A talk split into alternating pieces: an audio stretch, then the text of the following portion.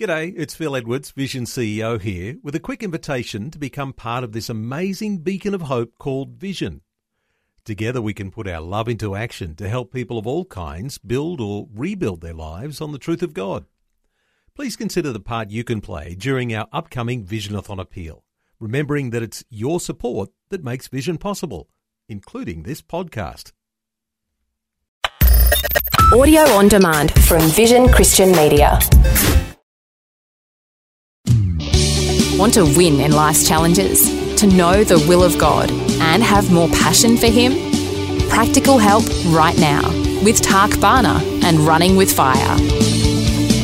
Thanks for joining me today. And hey, look, if you are enjoying these devotions, uh, please tell other people about them. I was just in a remote part of New Zealand a few weeks ago. Someone came up to me and said, "Oh man, I'm just so enjoying your your your recordings." And someone told me about them, and I was really encouraged uh, that, that, that that's been passed on to other people. So if you know of someone that may benefit from these, just to give them a pep up during the day or at the beginning of the day, please do pass it on to them. That would be a great blessing to me.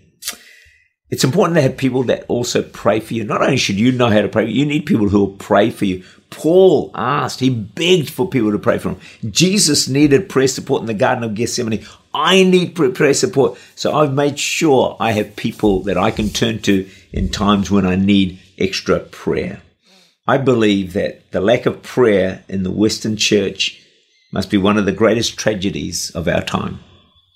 It's a big statement. It's a serious statement. But it's an important one.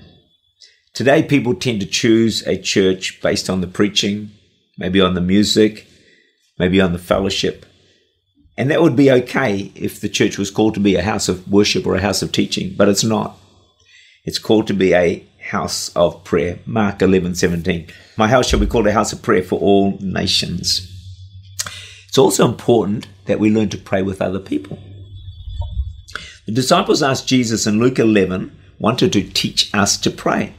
And he said to them, When you pray, say, Our Father in heaven.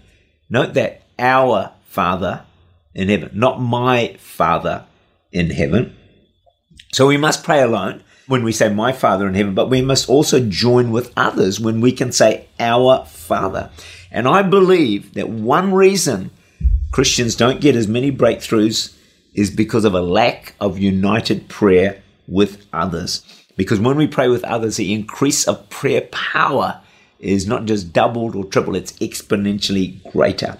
Matthew 18, verse 19. I say to you, if two of you agree on earth concerning anything that they ask, it will be done for them by my Father in heaven. When two agree, the church becoming an answer, becoming a house of prayer is really the answer to the needs that we have and also to the needs of the world around us. James 5:16 says pray for one another.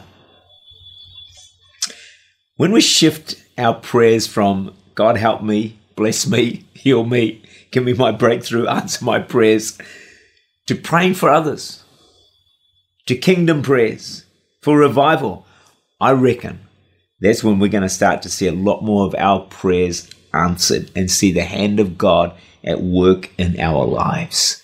Shifting from me prayers, which is nothing wrong with those, to prayer for others, prayer for the advancement of the kingdom of God. However, if as you're listening today, you're in a desperate place and it's all about your needs, hey, that's fine. I'm not judging you. I'm not condemning you for that. But can I say this?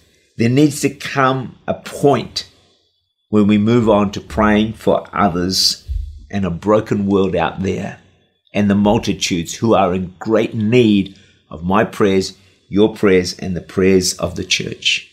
Did you know that you can have massive influence and impact in the lives of other people simply by praying for them? Wow. Jesus is always praying for others. He's always praying for you. And they say prayer for others are the most Christ like of all prayers. I read this. To speak to God on behalf of men is probably the highest service any of us can do.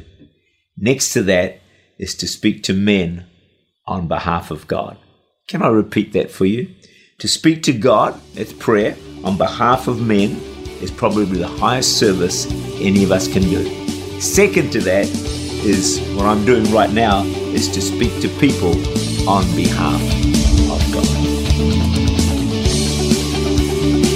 Tak Bhana is the senior pastor of Church Unlimited in Auckland, New Zealand. For more information, to make contact, or to listen again, look for Running with Fire at our website, vision.org.au.